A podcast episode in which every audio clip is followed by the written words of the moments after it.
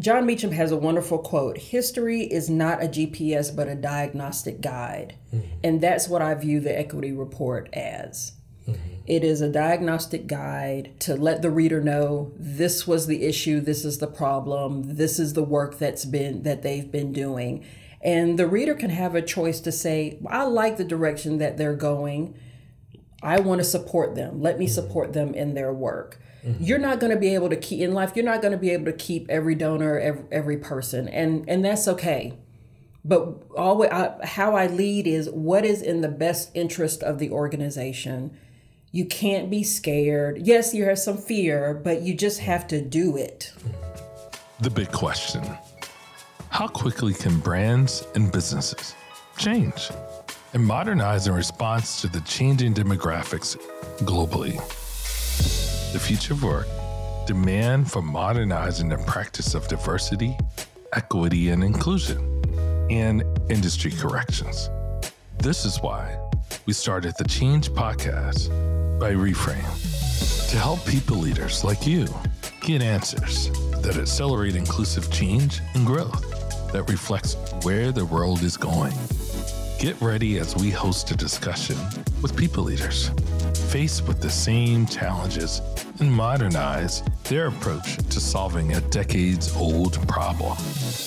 I'm your host, Jeffrey L. Bowman. For the pilot season fourth episode, Modernizing the Arts and Culture Sector, Truth Telling and Creating More Equitable Spaces, we interviewed Krista Terrell, the former president of the Charlotte Local Arts Agency, the Arts and Science Council. We talk and explore the transformative journey undertaken by the Arts and Science Council as they navigate the complex landscape of arts funding, equity, and community engagement. Get ready as we host a discussion with people leaders faced with the same challenges and modernize their approach to solving a decades old problem. I'm your host, Jeffrey L. Bowman. Join us and subscribe via Apple Podcasts and Spotify. Find more pilot episodes at getreframe.com forward slash podcast. Now let's get started. Krista, thank you for making the time to come and talk with us a little bit and you know, as we said before, um, I'm Jeffrey Bowman, co founder and CEO of Reframe, your host for today. And I really want to take about 30 to 45 minutes, very conversational in terms of, um, you know, we, we're doing this podcast as a pilot to uh, interview people leaders that are accelerating change in their industry, in their company, you know, and, and really all about building inclusive experiences within their industry as well. You know, to kick things off, could you tell us a little bit about yourself, uh, where you're from, and you know the position that you hold, and how long you've been at uh, your present company? Well, first, thank you so much for having me and for the opportunity. My name is Krista Terrell. I am president of the Arts and Science Council. We are the local arts agency here in Charlotte, Mecklenburg, North Carolina. I am I've been with ASC for 20 years. Oh, wow. Um, yes. Yeah, that's great. Have uh, moved within the organization mainly in PR and marketing communications functions and have served as president for about a year and six months um, so far. So really, congratulations. Thank you. Uh, really enjoying the role.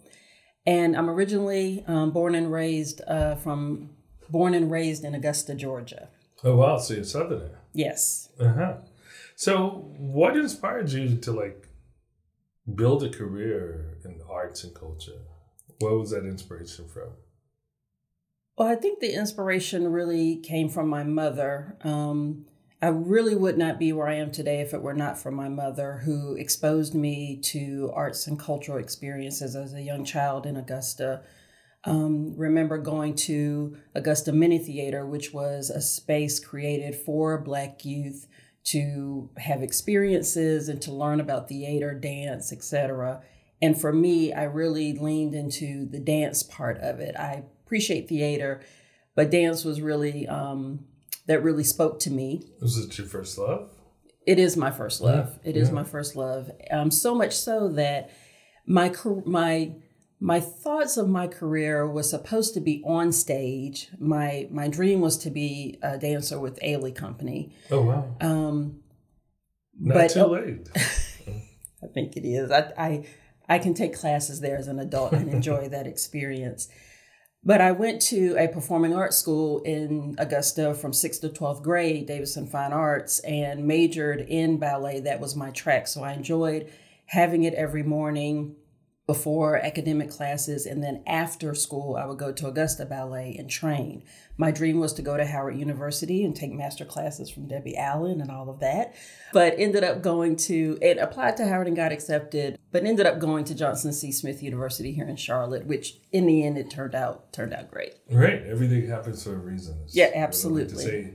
and so when you were thinking about you know you wanted to be a performer within arts and culture, or within arts specifically, and you know, if if if you know, within our audience, is someone uh, thinking about as a performer, but oftentimes they're not introduced to things that happen behind the scenes, like off the stage. Directionally, when you got to Johnson C. Smith, was that something that you majored in? Is it something that you pursued in terms of how do you blend arts and business? How do you blend arts and you know nonprofit? Like, what's that in your mind when you were going to? So when I started going to Johnson C. Smith, they do not at the time they did not have an arts track or a dance track, but I continued to fuel my passion by um, I choreographed Miss Johnson C. Smith's coronation.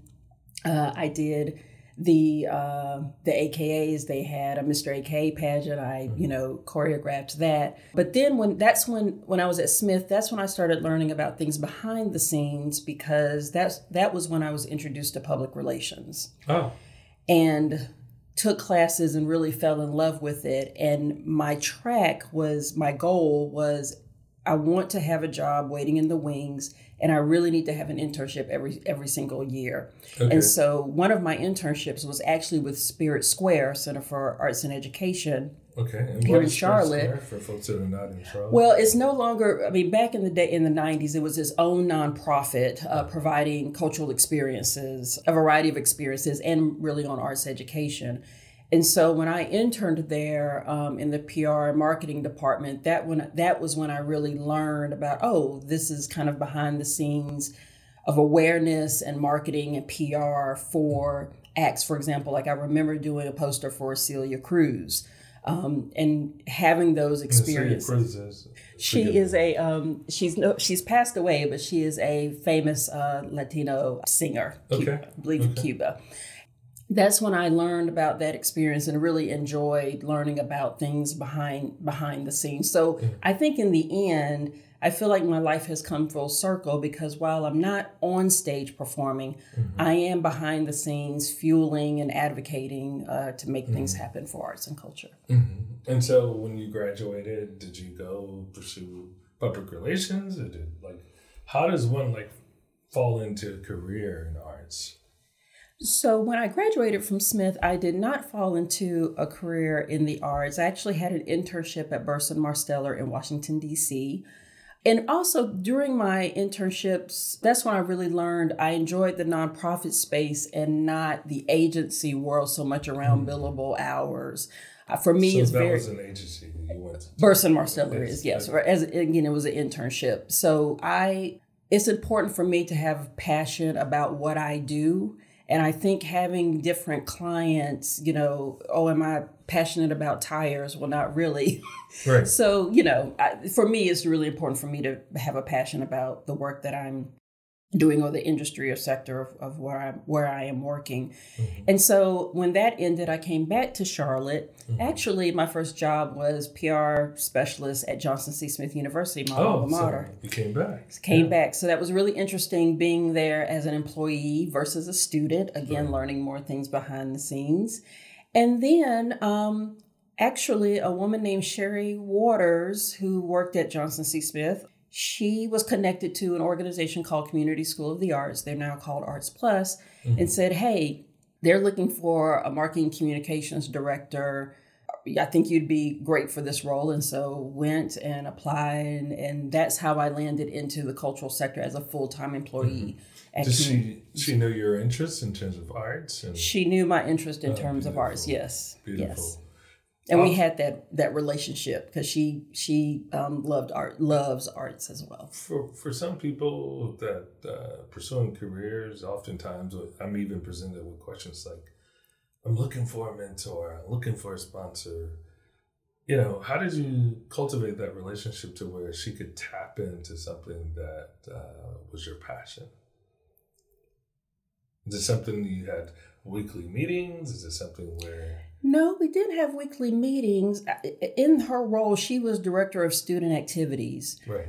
Um, and so we built a relationship there when mm-hmm. I was a student at Smith. Okay. But then working there, uh, she really wasn't a mentor. We just we just built a relationship, got to know mm-hmm. one another, and learned about organic. each other's interests. It was very yeah. organic, yes. Perfect. But I do recommend for people that are looking for mentors. Um, or sponsors or spon- you know or sponsors be very clear about what it is that you're seeking how they can be of help and guidance to you yeah. and more importantly just show up right commit right. to what it is that you're doing because they're taking their time to do. do. absolutely love it love it and so what time frame was this was this in the 90s the 2000s so um, I graduated in 97 from Johnson C. Smith and started working in, yeah, in the fall of 97 yeah.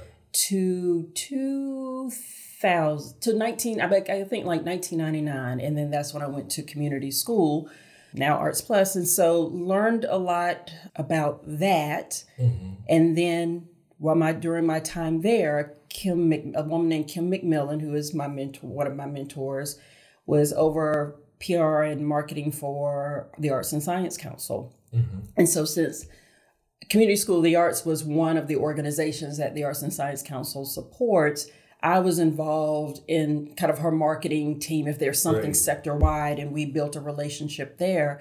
And then when a position opened, she said, yeah. Would love for you to apply. I applied, had to do the writing test and all of that. And so in 2002 is when I joined the Arts and Science gotcha, Council. Gotcha. Wow. I mean, you think about the beginning of you know two thousands, and you're making a transition, pursuing something within the uh, culture sector in the city of Charlotte. For those who are not familiar with uh, ASC or or the, the culture sector within within Charlotte, can you just give like a high overview in terms of what it is? Sure. When so, did it start and the mission of, of ASC? So, the Arts and Science Council was created in 1958, really primarily as a United Arts Fund, kind of a clearinghouse and also a fundraiser for arts and culture. And it really focused on funding. In 1958, there are eight key organizations from the symphony, children's theater, etc. And over the years, it has grown into a local arts agency, really in the 70s and the core of the local arts agency is really to ensure that arts is accessible for everyone. The role of the local arts agency is to ensure that there is broad their focus is on the broader cultural sector, not just certain geographic and it's spaces. Everywhere, it's nationally. It is national. Yes, there are I think about forty three hundred local arts agencies mm-hmm. across the nation. And how do those things start? Because a lot of people have never even heard of a local arts agency, right? Yes. Well, they start, I think, believe because people in the community want someone or an organization that is leading mm-hmm. this effort to ensure that arts and culture is accessible to everyone. Actually, the first local arts agency was started up the road in Winston-Salem, uh, uh-huh. North Carolina, and a colleague of mine, Chase Law, is now leading that. Okay. I have another former colleague of ASC, um, Liz Fitzgerald, is now recently uh, became president of the um, Cabarrus Arts Council. So they they range in various sizes and scopes. Their mm-hmm. scopes mm-hmm. are very different. Liz, when I think about Liz and Cabarrus, she actually manages a building that has gallery space and mm-hmm. classrooms and things like that, and a theater. ASC, our role, we we don't do that as a local arts agency. So every local arts agency has a different same mission, but a different outcome. Different outcome and different different scopes of work as well. Okay. Yeah. Awesome. And so you you can imagine like an organization started 1950s. What was the state of like arts and culture when you think back to the early 2000s um, for Charlotte? What was it like then? Well, it was really in early 2000s when I came to ASC, the the primary focus was really around the operating support and the long-standing organizations. Um, this cultural sector was doing very well financially due to the funding model that was put in place, which is really through um, workplace campaigns. Uh, so that's so like employee giving. Employee giving. So if yeah. you work at Bank of America, you can do you know show up, have a campaign. You can do payroll deductions or right. You know so that that model led us to become one of the top United Arts funds in the country. It'd always be a battle between Cincinnati oh. and and Charlotte. Um, but that so corporations would fund these giving campaigns. Well, not necessarily. The corporations would give us access to their employees uh, to be able to go in and demonstrate this is the mm-hmm. value, this is the role of arts and culture, and they could choose to give to us. So historically in Charlotte, it was United Way in the fall and ASC in the mm. winter, and those were the two primary workplace campaigns. Corporations would also write, give dollars to ASC as well as the public sector um, we are the designated agency for the State Arts Council, North Carolina Arts Council, as well as um, the designated. We get funding from the city as well as the county, and over several years, the town started contributing as well. Mm. But there is a, a challenge with with the workplace giving model because number one, it was very transactional. Mm-hmm. You're not building relationships with donors. Um, for example, if you worked at Wells Fargo or Wachovia at the time, we may only get your email address in that Jeffrey Bowman gave a thousand dollars and I have your work email address. But if you leave and go to Bank yeah. of America, I've lost you. Yeah. yeah. and really not and never had an opportunity to learn what is your passion right. as it relates to arts and culture. Is it theater? Is it music? So, you know, when I came to ASC, we were really riding that wave. Again, one of the top United Arts funds in the country but then the 2008 recession happened, and we went from mm. 11 million to 7 million dollars, and it continued to decline. But the focus of those dollars that were raised in the past was really for operating support grants. Mm-hmm. Um, those are unrestricted dollars that were given to back in the day. I think believe it was about twenty organizations, mm-hmm. ranging from the symphony and the Mint Museum. And when you say unrestricted dollars, what does that mean to most?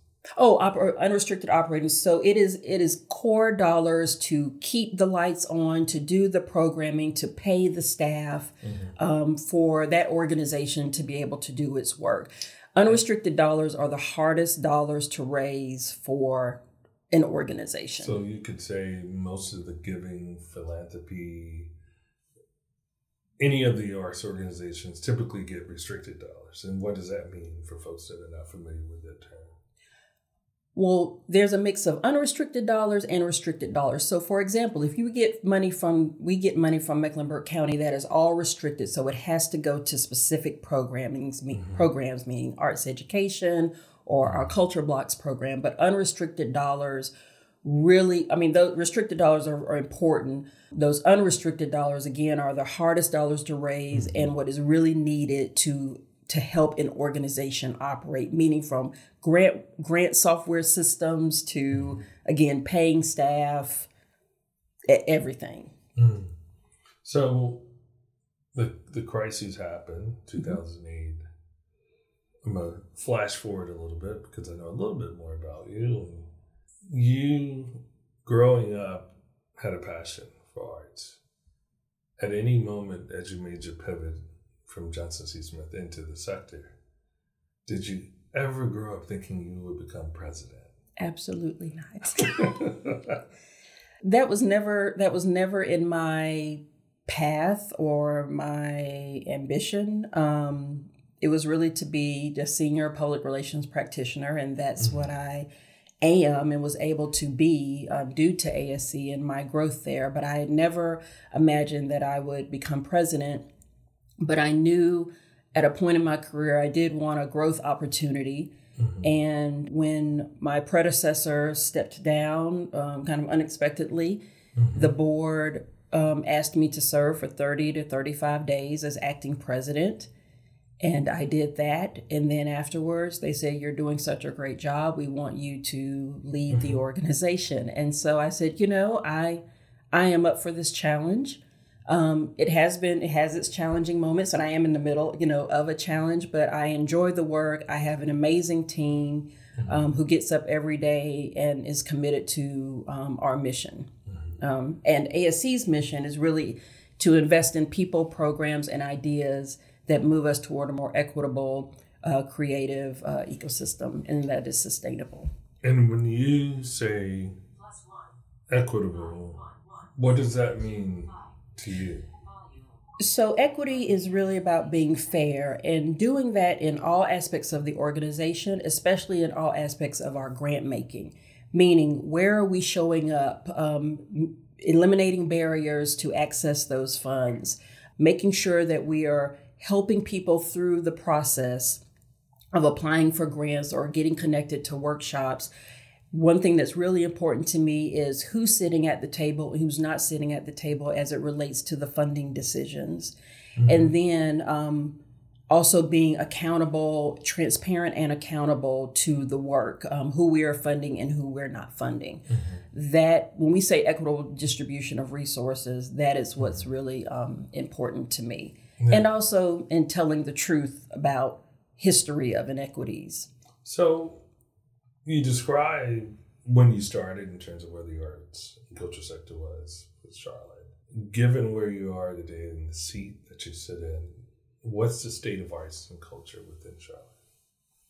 Within the sector specifically. And you can speak more broadly and, and then to Charlotte, but you know, where are we at? So we've made we've made great progress as it relates to arts and culture in Charlotte Mecklenburg.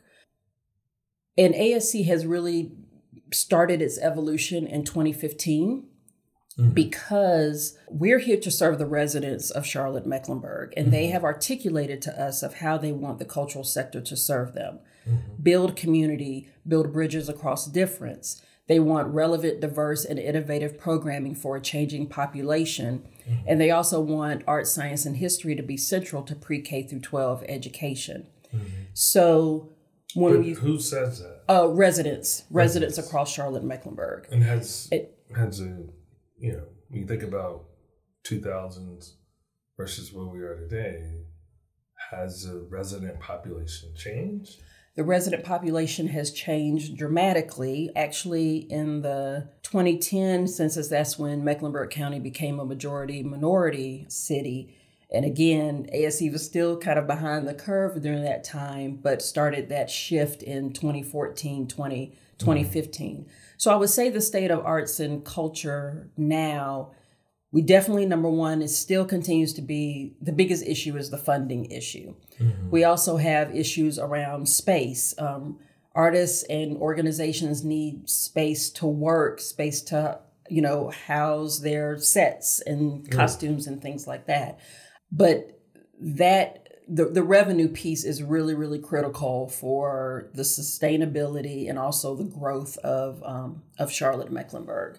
But I'm really proud of the work that ASC has done since 2015. Number one, to become a more equitable organization, mm-hmm. and that we have really leaned into supporting creative individuals as well as grassroots um, organizations. Our focus is not on those long-standing organizations. We still support them and think they're important. We support them in different ways, but it but it is our role and our responsibility to serve the residents of Charlotte Mecklenburg no matter where they live. I always say everyone understands you need to come uptown for the mountaintop experiences like Hamilton on Broadway or the Color Purple on Broadway.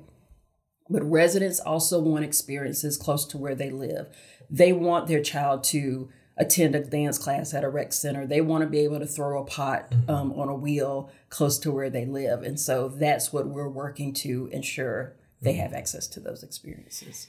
Sounds like you guys are taking a, a leadership role in terms of, you know, the arts and culture sector. Um, Would you say that's reflective for all of arts and culture from a sector standpoint? Wanted to make that pivot, wanted to make that shift. Yeah, I mean, we wanted to make that shift to be really out of the the learnings of the 2014 Cultural Vision Plan, where the mm-hmm. residents articulated those three things to us. Okay. Um, so. But does everyone else fall in line? Oh, um, some, not not much. No. Um, not much. Um, yes, we are a leader in that, and we do our best to influence organizations of all sizes to do that work, especially the mm-hmm. longstanding um, organizations. Mm-hmm. Um, but it has to be more than just you know, for organizations or even creatives to just talk. You know, mm-hmm. you have to show up and do you know and do mm-hmm. the work. So we culture blocks is a great example that's funded by mecklenburg county where and what is culture blocks so culture blocks is a program that is um, funding opportunity that is funded by mecklenburg county where we asc have we're in 10 communities mm-hmm. constantly listening mm-hmm. to and learning from residents about the arts and cultural experiences that they want to see they have a cultural life already we want to connect them to the assets that are here in the community. Mm-hmm. Again, creative individuals, organizations of all sizes. And so, in those blocks, which are very different, um, we are connecting the residents to organizations and creatives that are in, that are going to the communities and doing the work. And it's really also an opportunity for those organizations and creatives to build a relationship with residents in the community. Mm-hmm. And the nice um, part about culture blocks as well is that it's a partnership with the library system as well as parks and recreation. Mm-hmm. So mm-hmm. you have experiences taking place in um, in those areas, but as well as some non traditional spaces as well. And so, given where you know, it sounds like early on, you guys were highly focused in terms of employee given. Have has ASC always been a residence first organization in terms of listing and then you know no it, it, it, historically i believe it has not been a resident first it's really been um, kind of corporate economic development first um, mm-hmm. actually the first cult we've done a series of cultural plans but what the corporate sector and the public sector in this community said you know back in the day what's going to be the, the the the calling card for economic development in Charlotte? Mm-hmm. We don't have a river running through our town. Right. We don't have mountains. We don't have beaches. Um, we don't have national, you know, in a, a, sports team at the time. There was no Panthers, no Hornets, no Checkers. So what's going to be that economic calling card? And they said, well, it's going to be arts and culture. Mm. So when you look on North Tryon on Tryon Street, there's South Tryon Street and North Tryon Street and they decided to first focus on North Tryon Street. It was rundown, drugs, prostitution, etc.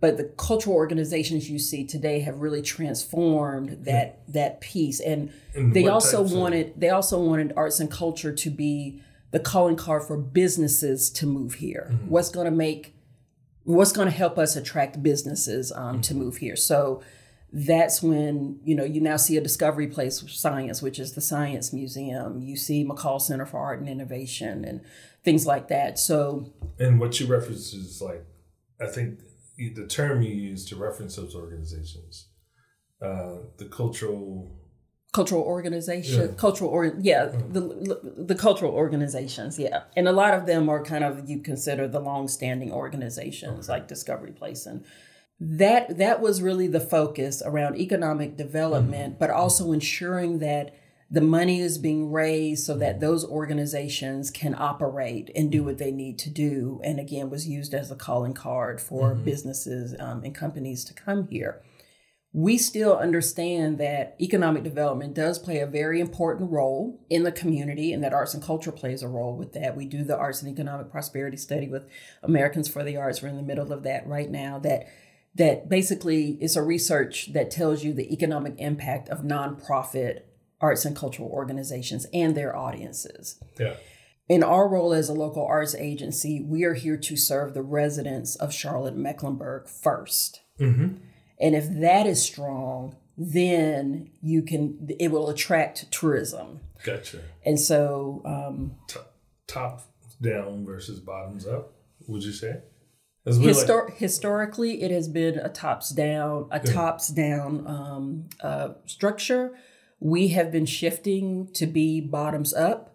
Um, again, Culture Blocks is a great example of that, and the shifts we've made since the Cultural Vision Grant, Cultural Vision Plan. Uh-huh. There are still structures and people with power in the community that want to main want to keep it as a top down uh, structure, mm-hmm. and I don't agree with that. Yeah, it needs to be about to the community. exactly. You know, this is where know we're about halfway through, and we like to remind everyone, our our listeners and audiences, that we purposely named this podcast the Change Podcast by Reframe, and part of that is that we know from the work that we've been doing now for nearly ten years is that you know there are a lot of people leaders out there that are making change happen, not just talking about it.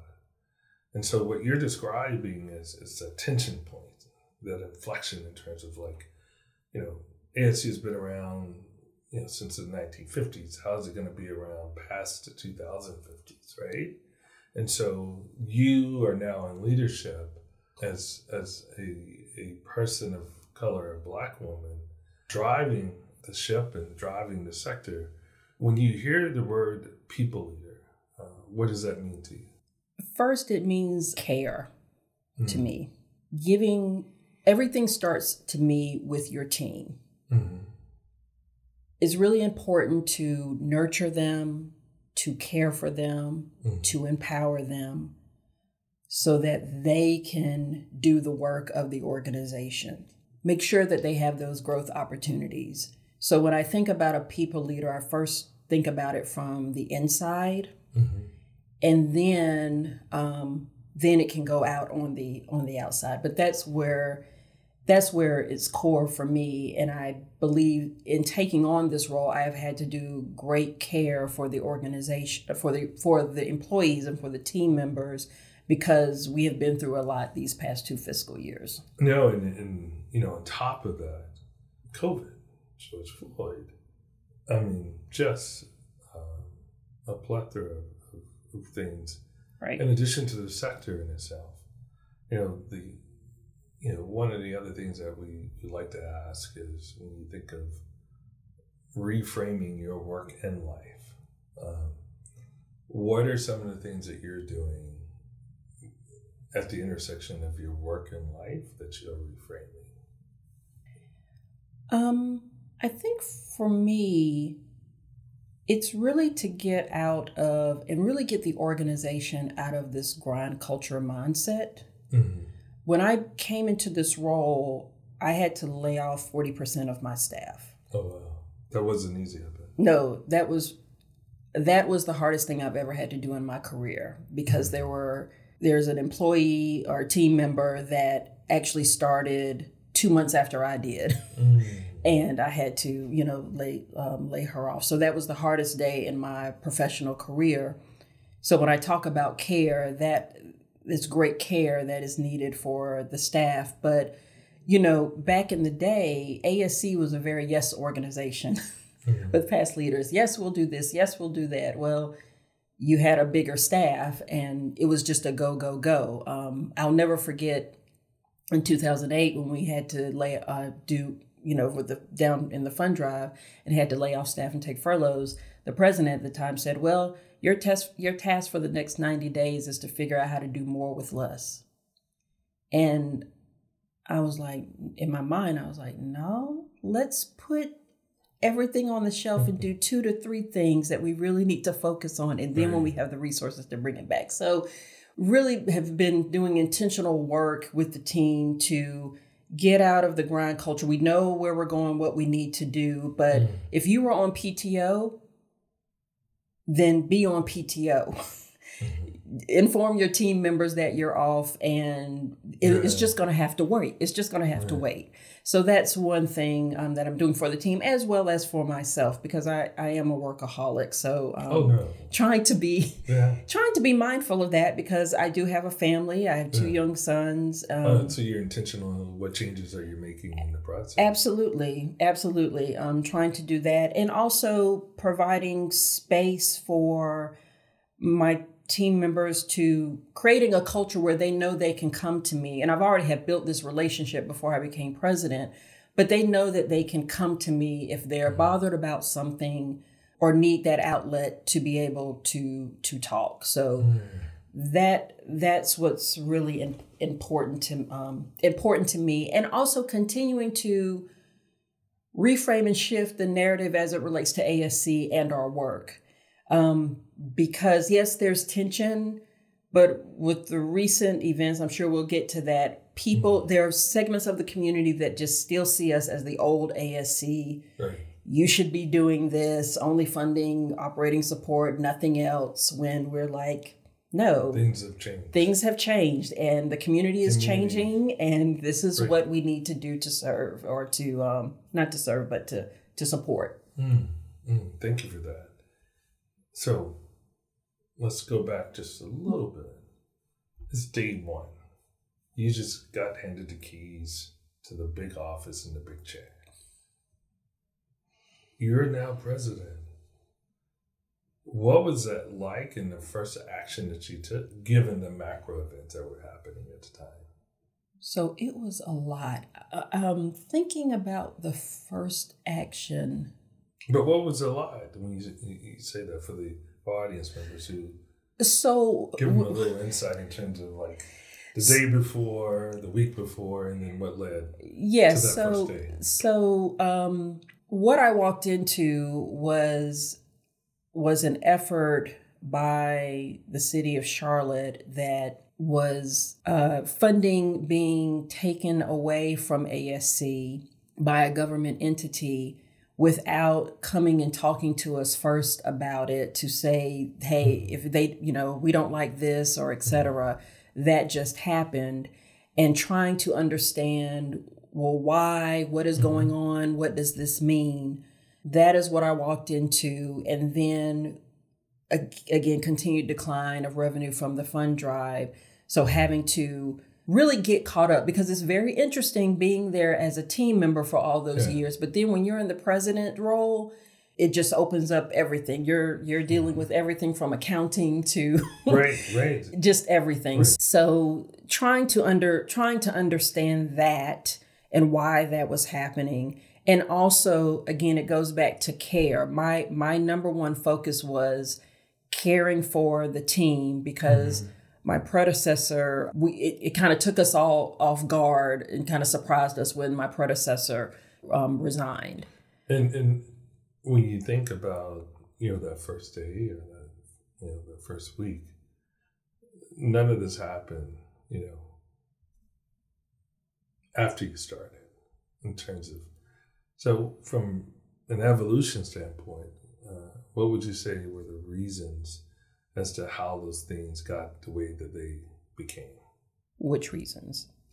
The evolution of ASC getting to the point to where the funding was Well, the, the again the the evolution of ASC began because of how of what the residents articulated to us of how they want the cultural sector to serve them.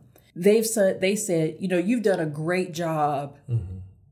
Building these cultural organizations, building the facilities. You've done great work there kind of uptown, but now it's time to go to the neighborhood level. But everyone just didn't like walk in and say, "Okay, Krista, we we love everything that's coming out of these reports as it relates to the residents." Like, was there any pushback in terms of making that transition from an evolution standpoint? No, there was there was no pushback, and actually, we started receiving increased funding from Mecklenburg County. Um, we continued to advocate for increased funding from the city of Charlotte, but they continued to remain flat for um, decades. And there was one bump, but I think it was like a two hundred fifty thousand dollar bump. But it's always been at about a three million, three point one million dollar mark. when again population is growing mm-hmm. demand for arts and cultural experiences are growing mm-hmm. and it does need to be funded and when you have this workplace giving model that is broken mm-hmm. it still generates some revenue but it's no longer the growth engine that it once mm-hmm. was and you also it's important for the public sector to step up as well mm-hmm. as corporations to step up you know you you're dealing with all of these different revenue streams and from the corporate sector they also started shifting to be more around branding sponsorship opportunities which right. really does not support again the, the unrestricted yeah. dollars that are needed but but yes mecklenburg county inc started to increase their funding mm-hmm. because our work really aligned with what they cared about, which is bringing Mecklenburg County to you. Sounds like you guys had this report, you heard the residents talk, you know, you still had tough time, sounds like, making that pivot from the first day you started to where you are today.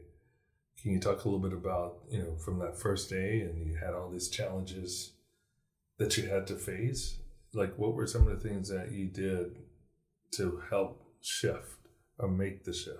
Well, I just really um, kind of had the opportunity to double down on the work and on the journey that we're doing um, to become a more equitable organization. Mm-hmm. Really empowering my staff to look even more at who are we not funding mm.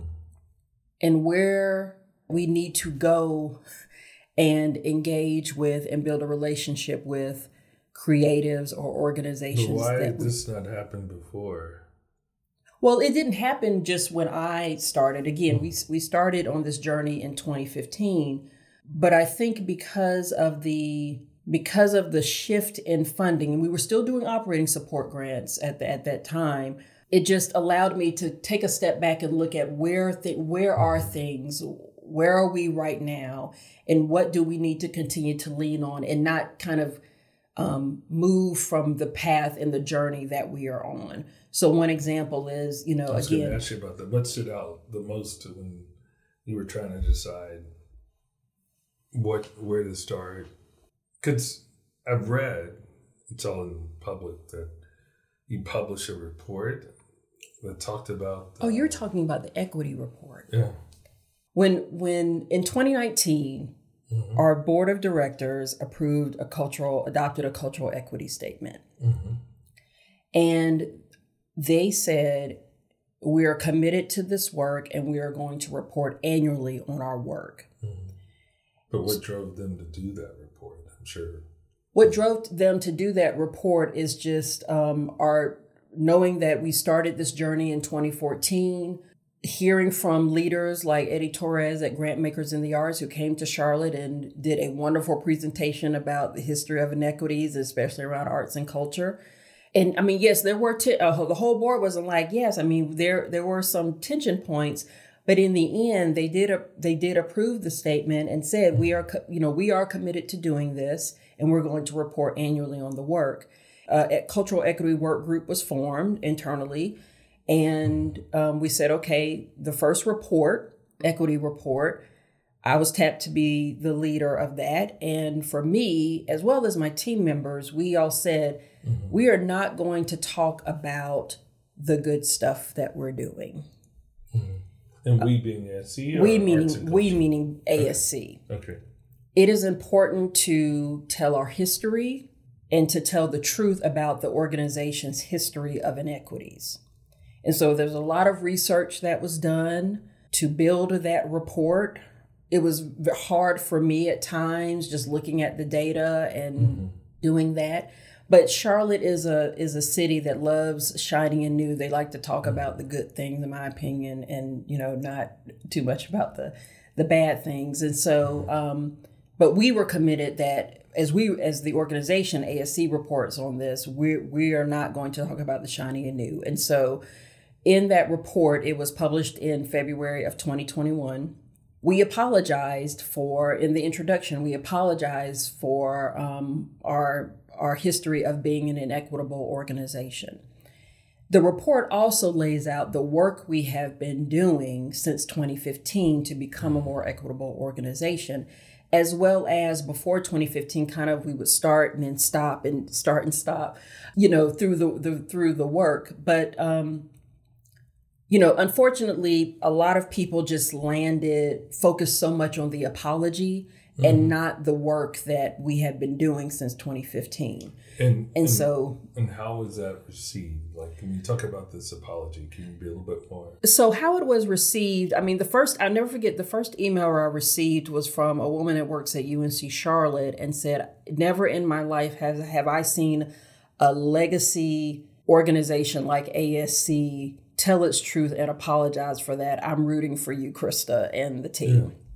Again, I wasn't president at. Uh, I was acting president at the time, actually, when the report was um, was uh, published. Did you read the report? I mean, someone led the report. Well, yes, I led I led the report. I was the editor of the report. And so I never forget that was the first email that I received. Mm-hmm. But however, you know, I got a lot of positive feedback from creatives, from people in the community, mm-hmm.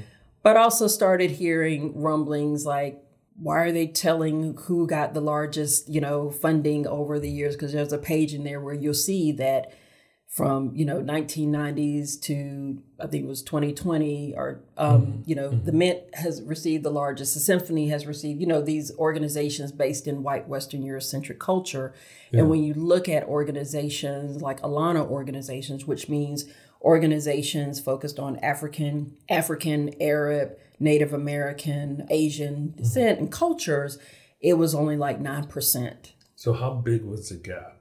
Are you talking about from the beginning of ASC? No, not from the beginning of ASC. We only had data looking like in the early '90s to okay. to here. So there. You don't have to give dollars, but how big was that gap, percentage wise? About. I mean, it was only like nine nine percent of when total you look at all of total funding. Yes, to to ALAANA organization. Mm-hmm. So so that there's a chart in the equity report that a lot of, makes a lot of people feel uncomfortable. I think what was really But is that was that a problem? Yes, that's a problem.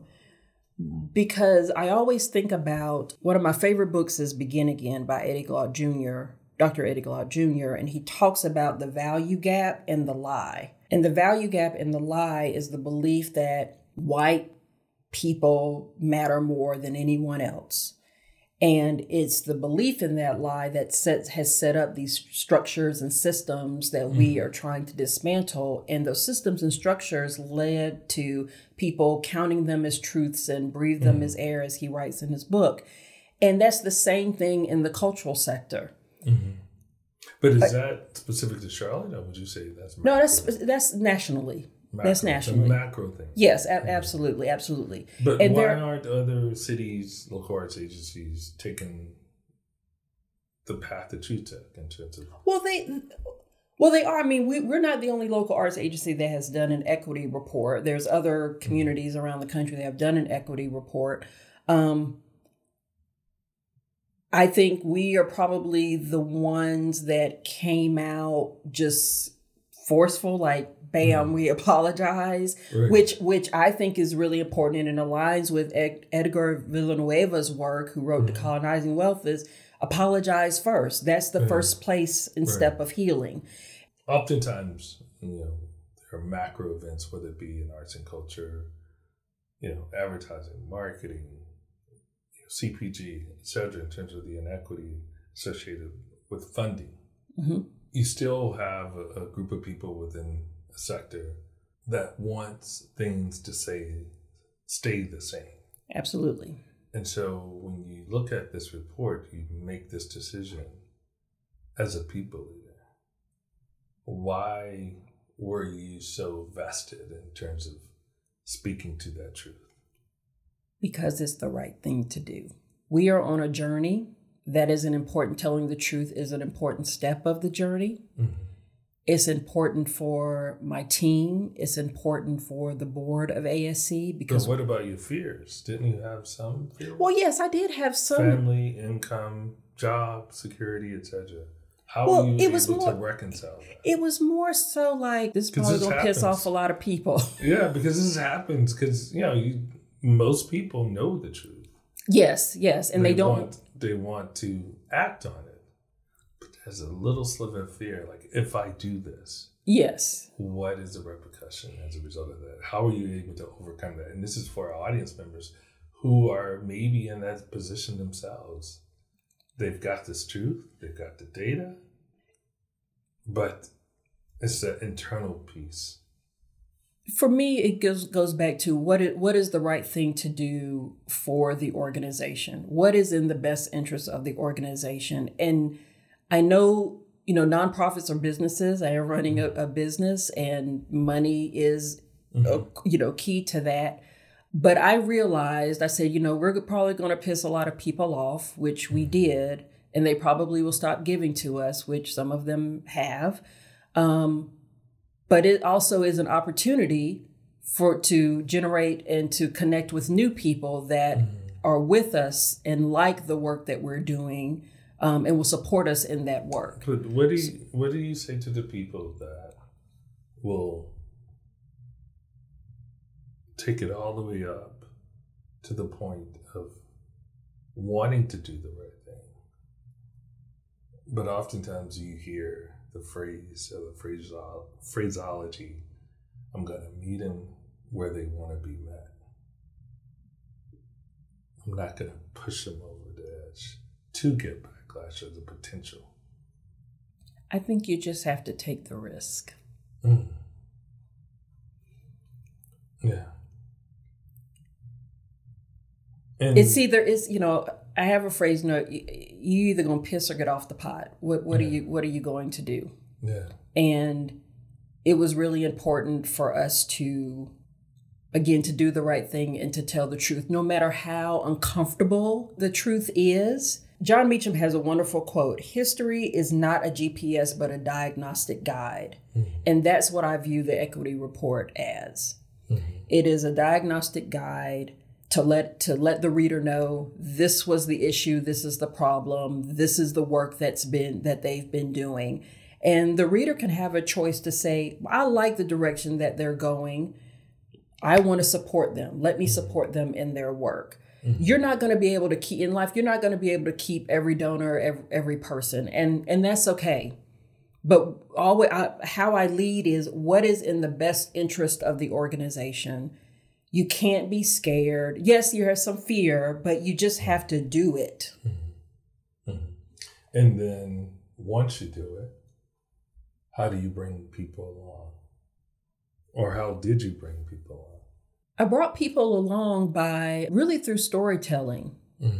Our our team, really a team of Bernie Bernie Petit, um, mm-hmm. does a wonderful, wonderful job of telling the story of our work in community, with community, and how our investments are helping organizations of all sizes as well as creative individuals. Um, because we don't do a, we're not a programmer. We're we're more of a connector, a capacity builder. We bring people along by constantly beating the drum about the importance of equity, how being equitable is mandatory for the future of arts and culture. Mm-hmm. Um, from a participatory standpoint, but also from a funding standpoint. Um, so that is that's how I bring people along is really by telling the story and and giving examples about um, about the work of ASC. And given where you're now at on this journey, congratulations! Thank you. I'm sure a lot of people were impacted um, positive, positively and, and educated. Yes, I mean, in doing in doing the research, um, it's really interesting. There's a there's a compare when you compare the Afro American Children's Theater and Children's Theater of Charlotte. Now, yes, Children's Theater of Charlotte was founded was one of the organization's original eight. You know, when ASC was founded in 1958 to support. And for people that don't know, the original eight is. Ooh, if I can remember them. But it's it sounds like there were eight there were eight, yes, eight organizations that are still around today, but that ranges from Charlotte Nature Museum, which is now part of Discovery Place, Opera Carolina, Charlotte Symphony, the Oratorio Singers, which are part of Charlotte Symphony, Carolina Voices. But these are the eight original original organizations when ASC was founded in 1958 to say we need an organization to raise money to be a uh-huh. clearinghouse to fund these eight organizations. Gotcha. And I'm sure demographically at that time. Oh yes, it was majority. Yes, majority white, and these are organizations that were founded in white Western Eurocentric culture. But when you look at Children's Theater Charlotte and Afro American Children's Theater, and in the 13 years that Afro American Children's Theater received uh, unrestricted operating support from ASC, really in the 90s, it's just startling. In the end of those 13 years, that the Amer- American Children's Theater received funding. Children's Theater total was like 3.2 million in that, and Afro American Children's Theater was about 500,000. The reason we wanted to do and feature the work that you're doing is because oftentimes, you know, companies that have a billion dollars of funding will make a similar decision from an equity and meaning funding. Although you're in arts and culture sector, it resembles and reflects the same model to a billion dollar corporation, just how they're funding. Hmm. And when you think about the example that you, you just gave, I'm sure there are more black and brown children being born in Charlotte every day than white. Mhm. And so, with that report that you've been able to do, you told the truth. You have achieved several milestones in terms of how do you save an organization, how do you begin to turn the organization around. Is there anything that you wish you would have done differently? Honestly, no. I don't have anything that I would have done differently. Hmm. Um, Because I'm sure all the conversations were that nice after the report came. that all the conversations were what? Were that nice. No, well, I mean, no one, no one. It's interesting. In past couple of months, I've been hearing people say, you know, that report really, Opened a lot it really, you know, I- I don't know if you know. I I don't know how I feel about the report. Well, the report isn't really to make you feel comfortable. I mean, Right. Right. the truth sometimes is is is uncomfortable. But it sounds like you guys were able to bring along the people that wanted to come along through storytelling. Yes, absolutely. And, and I think, you know, th- it's not so much of me talking, Mm-hmm. it's really about doing the work and showing the work to others. I can talk all day long, but when someone sees a creative or an organization in their community doing the work and they understand that connection is made through by ASC and and um, that it is enhancing their quality of life in different ways, Yeah. then that is what's really important to me. They'll make that connection to say, I like what you're doing. Let you know, I want to I want to connect with you. You know, it's interesting when you think about Afro American Children's Theater and Children's Theater of Charlotte. One person said in an article, well, you know, the the Afro American Children's Theater went out of went out of business because black folks started auditioning to at other theater companies. Mhm. No. They went out of business because they were underfunded and undercapitalized. Right. When you talk about equity, this person said, well, you know, we lost all the county funding back in the 90s due to in 96 due to Angels in America, which was presented by the now defunct Charlotte Repertory Theater. And Angels in America, you know, had new scene dealing with homosexuality, AIDS, etc. Mm-hmm. ASC was defunded by Mecklenburg County, but Charlotte Repertory Theater would get close to a half a million dollars every year. When you have Afro American Children's Theater, you if you look at the numbers, it's like 35,000, 36,000, drop down to 34,000. Just this up and down, up Yeah. and down, while Children's Theater is tick, tick, tick, tick, tick, just up, increasing. There are people do things to protect themselves, to protect ego, legacy, etc. But again, I have the receipts. I know Right. what is going on, and um, Right. We, you know, tell the truth, and Yeah. Mm-hmm. we, we, you know, we have moved on. Sometimes, you know, you can't keep beating a dead horse. You just have to Right.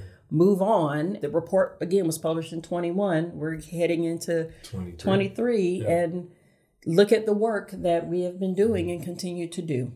Last set of questions. So, when you think about the role of the people leader that you are and the courage and the will, oftentimes the people are you're impacting, they don't have as big as a voice as the majority for the people that have benefited. How are you reconciling that? Meaning, here's the underserved audience, residents. Mm-hmm. Here are the big funders that have decided to go in a different direction as a result of changing landscape, shifting cultures. You've made it very transparent in terms of where not only you, but the entire sector should be focused on. How are you are you how are you getting support from the very people that you're trying to help or have helped? Yes, I have I do get support. Um I I like to say I have a lot of angels around me. Mm-hmm. Um there are people that are telling stories with others about ASC, my leadership, and the work that we are doing in community. I think about recently with Hannah Hasan, who is a local storyteller, poet. He attended our uh, board meeting um, because I like to have mission moments um, where the board is hearing about about our, our work and mm-hmm. did not know she was going to say this, um, but I really appreciate it. She talked about having me in this role in my leadership since being in this role and that she has been funded with dignity and respect. Mm-hmm. And she has received funding from ASC before in the past hearing that from her and how I show up in the community to support creatives was really important. This is a Black woman. Mm-hmm. When I think about the late uh, Barbara Ferguson, who founded the Afro American Children's Theater, she passed away a few months ago. But she and I have had many conversations about other inequities and how um, other stories of how the, the children's theater, African American Children's Theater, was treated in the past, but she was always informing others about ASC and the work and always asking, How can I help you? How can I support you? I'm rooting for you. Mm-hmm. And so I'm really grateful. Those are just two examples that I'm really grateful for. There's much more work to be done there's more connections that I need to make. Again, I'm only one person right, right, with a lean staff, so doing the best I can day by day. But it's really important for us to, in our role and Strength as a Connector, to connect with residents that have historically been underfunded, mm-hmm. to build those relationships and make sure that they are connected to the assets that are here in Charlotte Mecklenburg, meaning organizations of all sizes as well as the creative individuals. Bravo. Because they have a cultural life um, as well. We just want to connect them so that they can experience something new or deepen their love for something. Two more questions and then we'll wrap it up. Given a lot of the work and what you've said and residents first and the role of city government plays as relates to the residents what is the gap in terms of addressing the needs of all residents and the role that the city is playing or is not playing to bring that truth forward? So, the city of Charlotte, as it relates to arts and culture, with this this new effort that they're doing, doing a cultural plan as they're they're creating a cultural plan, and they also raised they ended up raising their money to arts and culture from 3 million to 6 million. Mm-hmm. And then the community foundation raised the match from corporate dollars. So there's $36 million that will be invested over three years. We're in year two of that, of the infusion fund. Mm-hmm. But the, the city's focus is really around economic development, tourism. They want to attract people to come here. They're all about heads and beds. They also own facilities that are in uptown Charlotte. So the the sales pitch, which has been printed in the Business Journal, so I'm just going to repeat that, is really about restoring the health of Uptown Charlotte due to COVID. Yeah. It is helping the organizations in those city-owned facilities. So you think about the Bechtler Museum of Modern Art, the Mint Museum, the Harvey B. Gantt Center for African American Arts and Culture. Do all residents stay uptown? No, all residents do not stay uptown. So ho- helping those organizations in city-owned facilities and the organizations that perform in those facilities. So you think about Blumenthal Performing Arts, mm-hmm.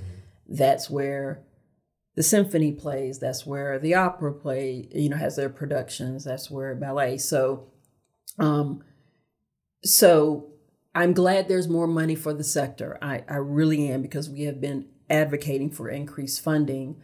Um, I'm not you know, since they're focused on tourism, mm-hmm. again, ASC is focused on residents. You're right. Resident, all residents in this in this community do not live uptown. While it's fine if that's the direction they want to go in, that is fine. But who is going to continue to focus on and care for and provide experiences for residents in this community to support their quality of life from an education standpoint, economic standpoint, even from jobs, as well as wellness and mm-hmm. education. So that is the role of the Arts and Science Council. We are here to support the broader cultural sector and not to focus on a specific geographic space. So, would you say in populations that are not in Uptown, East and West Side, are cultural deserts? And I'm making it as a broad statement. This culture already exists. Right. But the institution of arts and culture, do those regional pockets of the city have access? Similar to Uptown? No, not so much because you really don't have a lot of buildings, um, cultural is building on the east and the west side. On the east side, you just have really, I think about Charlotte Museum of, of History or maybe the light uh, the Light Factory.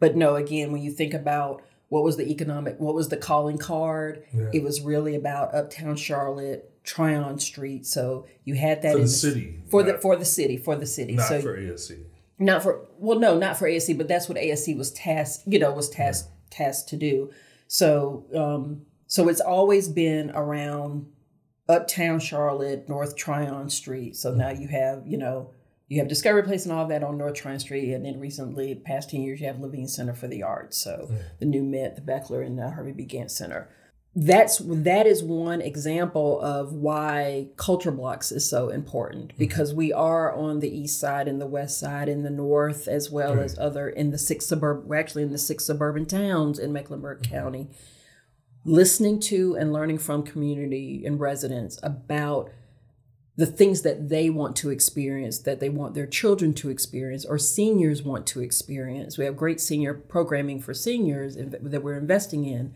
right. because that is what they want. So I think it's important to to not forget the residents that live here every single day. Last question: Given the complexity of, of, of you know arts and culture as a sector, and changing demographics as it relates to the residents, the city's position in terms of what they're looking to do as relates to tourism and travel. Um, what's the future of ASC? I think the future of ASC is that we will continue to double down mm-hmm. on our investments in creative individuals. We've made huge success, especially last fiscal year, um, over 1.2 seven million dollars to creative individuals, and when I came to ASC, it was only like fifty thousand dollars to creative oh, wow. individuals. Well, congratulations! Thank you. Um, and also able to double down on investments in grassroots emerging organizations that really reflect the changing population and the population of Charlotte Mecklenburg today. We our ambition is really around multi-year funding um, because just like in the past, those organiz- those eight organizations and others that were funded were able to grow, but they were funded in an inequitable way. It's mm-hmm. now time for to shift to I call them organizations of the future. Mm-hmm. And so it's important for ASC to have the resources to be able to do mm-hmm. that.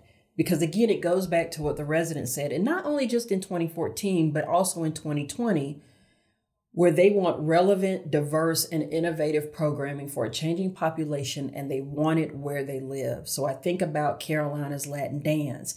I think about brand new sheriff production with Rory Sheriff. I think about Theater Gap Initiative but, that Corey Mitchell is doing. But what about the original aid or the other institutions that have well, benefited? You want to, and this happens a lot. You want to take the money that I have now and give it to other people. Not at all. Not at all. We don't cut our way to equity.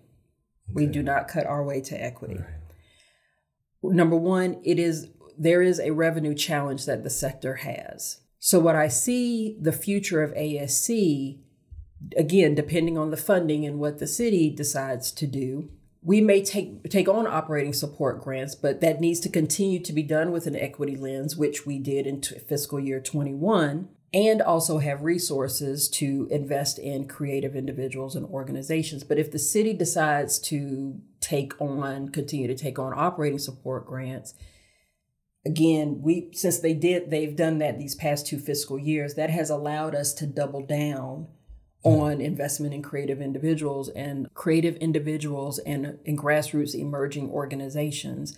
And I believe that it is now time, past time, for them to have the resources that they need, not just from a funding perspective, but from a capacity building perspective, so that they can grow as well. For ASC, the community is our classroom. And so it is really important for us to continue to listen to and learn from community, to build relationships with them and respond to the things that they want to that they want to see and for us to be that connector. Got it. Got it. Well, thank you for your time. I think you've been really insightful. You've gone on a journey that most people aspire to go on, specifically in their career. Not only that, I'm sure it impacts or has impacted you personally as well as you've gone on this journey. For the people that want to help, support, or give, or for the work that you're doing, how can they get in contact with you? Well, thank you again for having me. I really appreciate the conversation. You can find us at artsandscience.org. That's A R T S A N D S C I E N C E.org. Or follow us on any of our social channels at ASC Charlotte. Well, awesome. Thank you for your time. Thank you so much.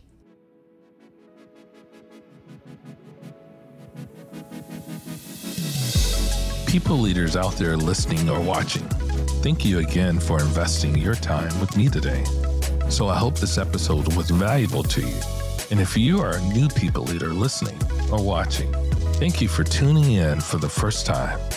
And don't forget, you can find all of the resources, links, and show notes at getreframe.com forward slash podcast.